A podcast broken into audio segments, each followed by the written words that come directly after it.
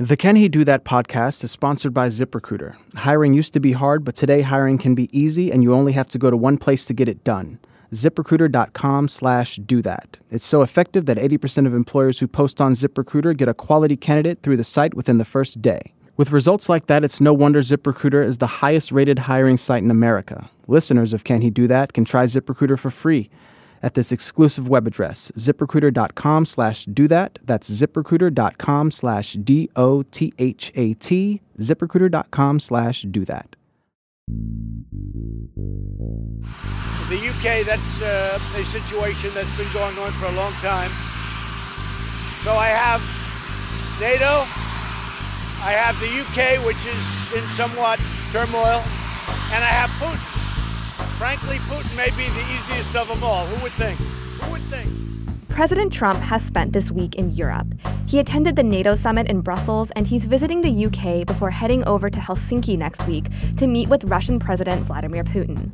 But what could have been a week of diplomacy has been a week of turmoil and damage control, thanks to Trump's blunt remarks about NATO, about US allies, and about the UK Prime Minister Theresa May. Trump's aggressive, provocative rhetoric worries allies, and it has a lot of watchers wondering what it might mean for some of America's most important relationships. But here's the thing when Trump makes these kinds of remarks, sure, he's trying to get his message across to world leaders, but he's also speaking to another group.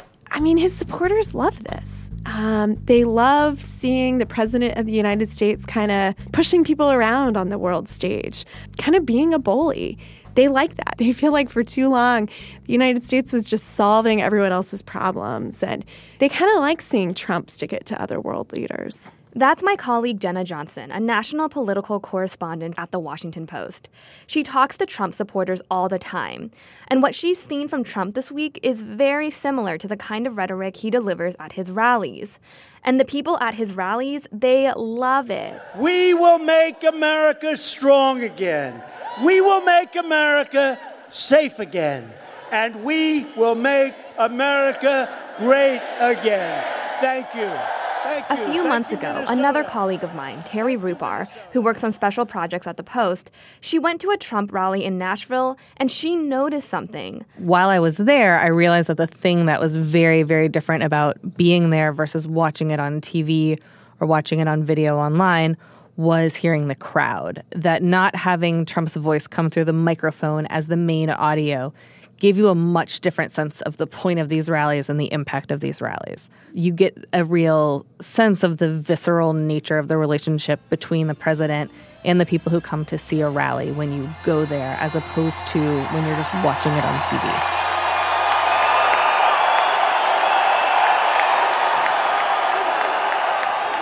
The people at the rallies were loud, energized, and excited. And Terri wondered what does that say about the president's relationship with his base? And how does that base shape the president's approach to things like diplomacy and other policies? What effect could his relationship with the base have on the 2018 midterms? My name is Ann Lee, and this is Can He Do That, a podcast about the powers and limitations of the American presidency. And on this episode, we'll be looking at a group of people that is key to understanding the president, his base, and specifically at one of the places Trump gets direct feedback from that group his rallies. I'm filling in as host this week because a few weeks ago, in mid June, Terri sent Jenna and me out on an assignment to Duluth, Minnesota. Trump was going to hold a rally there. Jenna is an expert at Trump rallies, so she went knowing that we were looking for this information about the crowd. And you went because we needed somebody to really focus on the audio. Jenna's job means that she literally follows the president, which also means that she's been to over 200 Trump rallies.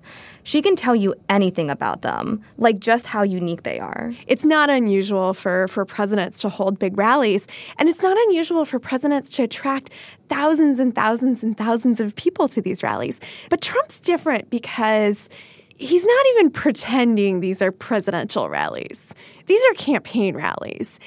I mean, the rallies are just like him. He doesn't follow the rules, you know? So, whereas previous presidents, when they were holding rallies, they would have a level of professionalism and, and decorum and forget it with Trump. Like, Trump does whatever he wants. Um, and, and that's how he's approached every aspect, not just campaign rallies. Or how his rallies are often held in places that look a lot like Duluth. So it was during the campaign, I kind of noticed wow, it feels like we're in the same place over and over again. Um, a lot of times they were smaller places than um, major candidates usually go to. A lot of them were industrial towns on the river, um, places that have seen mills shut down, mining jobs become fewer. A lot of these places also have a small but kind of growing immigrant community in them. And so you might have a little bit more resentment in those communities. Or how there are literally Trump rally groupies who hit up as many rallies as possible to support the president.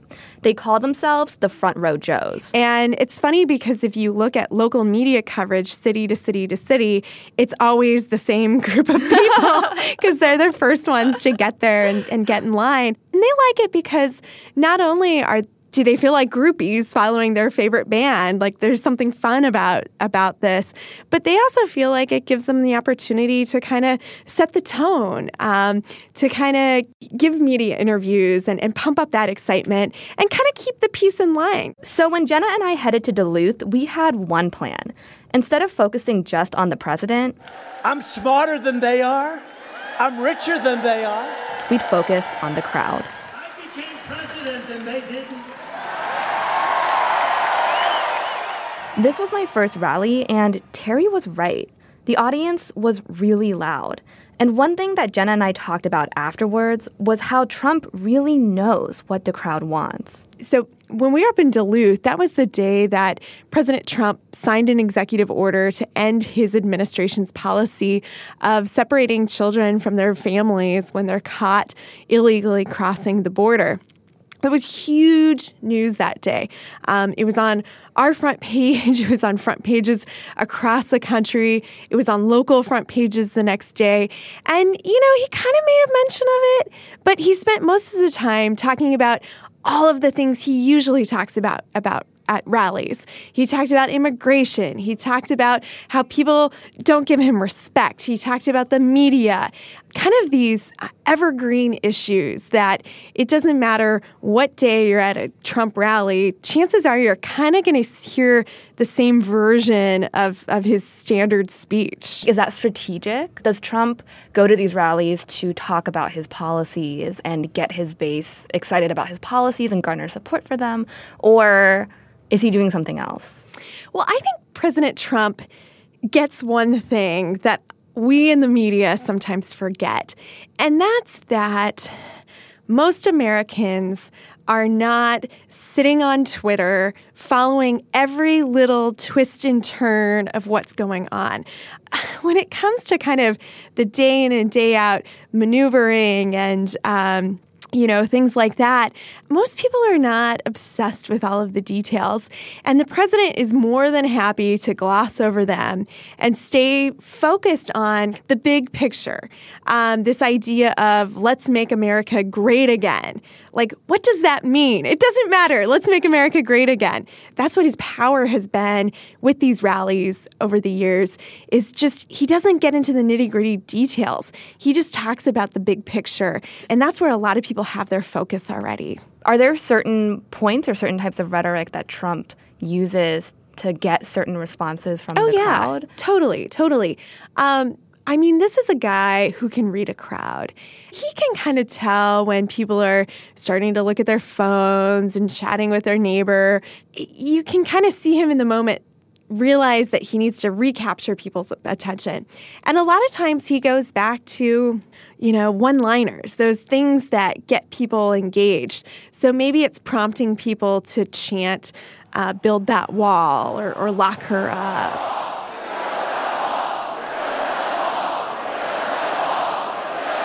And, you know, it's a lot of the stuff that um, you could kind of label as attacks, stuff that's kind of negative. Um, people love it when he goes after the media. um, and we're right there. So they can turn around and, and join in the booing and, and chanting CNN sucks and, and things like that. Um, it's those it's those wild things that kind of get people going. The stuff that usually doesn't happen at a political rally. Those very dishonest people back there, the fake news.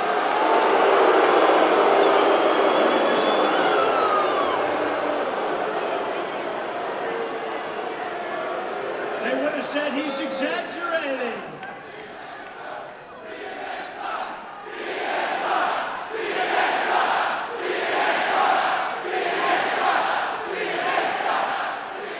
So you've said that holding a rally as a sitting president isn't unusual, but the way that Trump conducts his rallies is. What are some of the things that he's saying that's surprising for a president to say? So I'm trying to think of a good example from Duluth. I mean, I guess one would be that he went after Barack Obama, his predecessor. Um, that's something that previous presidents might do in a sly way, or they would have members of their administration do it for them. But Trump gets up there on the stage and basically goes after Obama and wants to know why he doesn't get credit for the economy right now, why Obama is getting some of this credit. And the crowd then booed the former president of the United States. A couple of the fakers the other day said, "Well, I think it's Obama's economy. Obama's economy. Obama." They would have put on more. Yeah, so I was also struck by that. And one of the things that our fact checker team pointed out was that, you know, Obama took office at the end of the Great Recession, and the U.S. economy did, in fact, improve under his watch, and that growth is continuing under Trump. And last week, our fact checkers looked at a more recent rally um, of Trump's in Montana, and they found that of the 96 factual claims that he made there, 76% of them were false. Is, is that typical for a president at a rally? That is not typical for a president at a rally.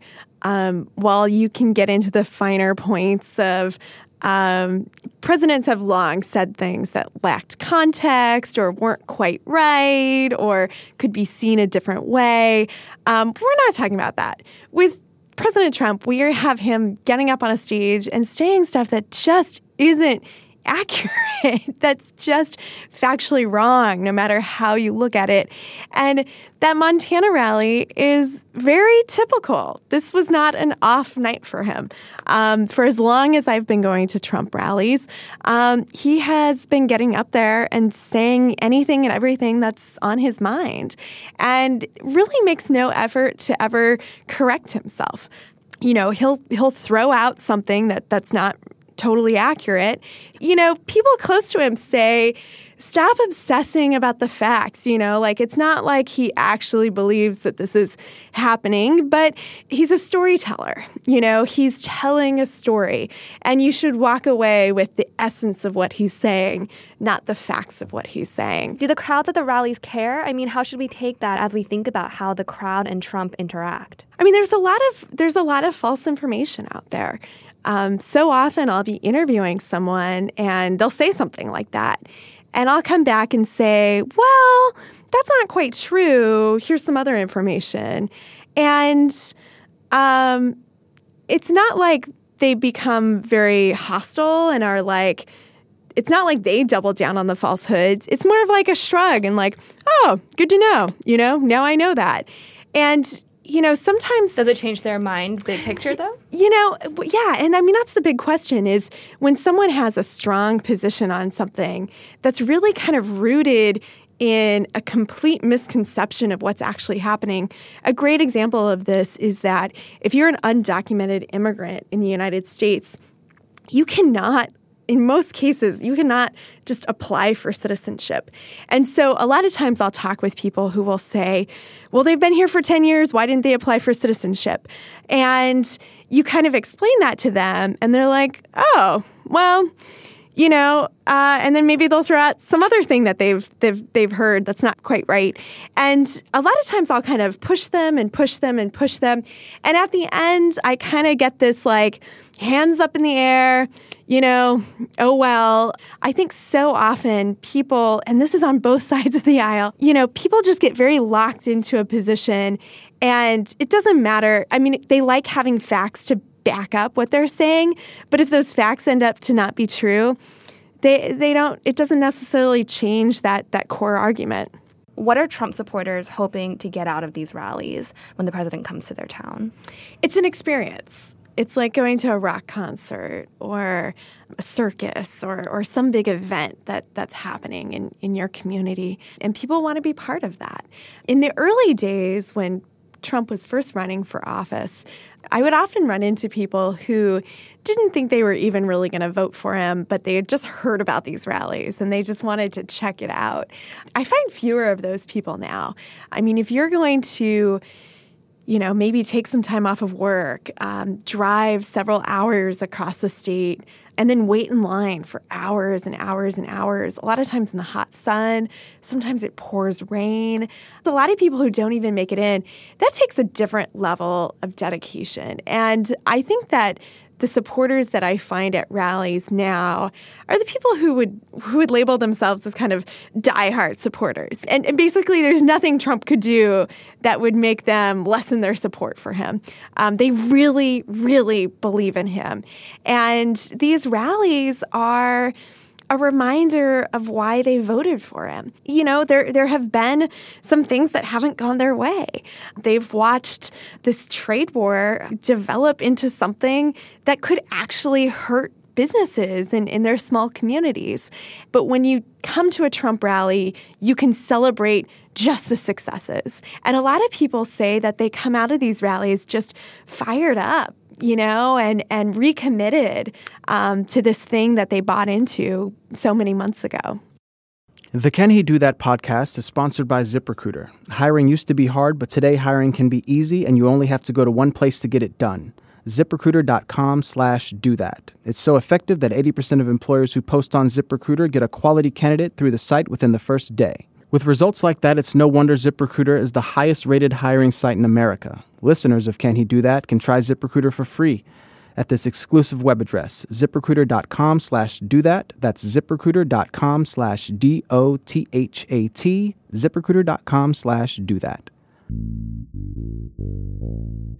Of course, the rhetorical strategy Trump uses to form a relationship with his supporters at rallies extends beyond the stadiums and convention centers. We see it in his public statements and his policy decisions. He's responsive to what he thinks will play well with that group, whether that's antagonizing NATO or taking a hardline stance on Brexit.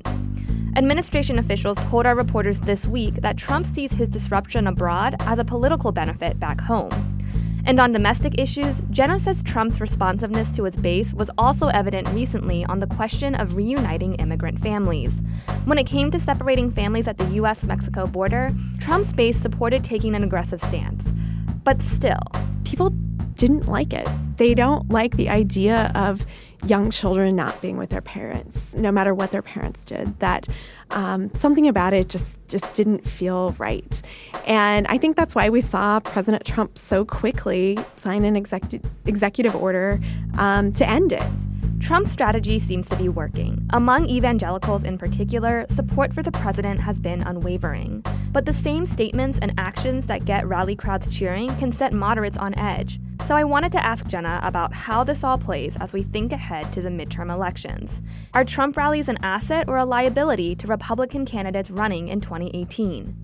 Jenna says it depends on a lot of factors, like if the candidates are in districts that support Trump or not, or if they're trying to take down Democratic incumbents, or whether or not they're trying to protect their own seats for this handful of seats that Republicans are hoping to take over, the president could be an asset. I mean, he's really popular in these places. When we were in Duluth, I was really kind of taken by just the genuine excitement that was in the arena that night. You had a lot of people there who had never been to a political rally and they were excited to be there. And, and there was just an energy there. You know, for, for candidates running there, that's the greatest publicity they're ever going to get is being able to come onto stage with President Trump and speak to their crowd. But when you look at seats that are held by Republicans that Democrats could take over, those are the Republicans who are very hesitant to have the president come talk there. A lot of times, the president is not popular in those areas. And those candidates are having to be more moderate so that they can not only keep Republican voters, but win over a lot of independents and a lot of Democrats, people who are not trusting of the president. So, can Trump succeed in 2018 or even 2020 by just focusing on his base? Those aren't necessarily the the people that the president and the Republican Party needs to be worried about. Those people are probably going to support the president no matter what. They need to be worried about establishment Republicans who held their nose and voted for the president even though they didn't agree with him. They need to worry about independents who voted for the president but could be easily swayed um, to vote for a Democrat in future elections. And they need to worry about Democrats who rolled the dice and voted for a Republican this time. Those are the people that are going to be pay- playing the most powerful role in the midterm elections this fall and in a future presidential election. Thanks for listening to Can He Do That from the Washington Post. We'll be taking a couple of weeks off. In the meantime, make sure to check out our special series exploring wave elections that changed control of the House of Representatives. That's something that's only happened three times in the past 60 years. It's called How to Flip the House, and it looks at these three major elections to find out why they happened, how they changed our political system, and most importantly, what they tell us about what to expect this November. You can find it in your regular Can He Do That podcast feed or at wapo.st slash how to flip the house. Can He Do That was hosted and produced today by me, Ann Lee, with design help from Kat Riddell Brooks, logo art from Loren Boglio, and theme music by Ted Muldoon. Special thanks to Jenna Johnson and Terri Rupar for coming on the show.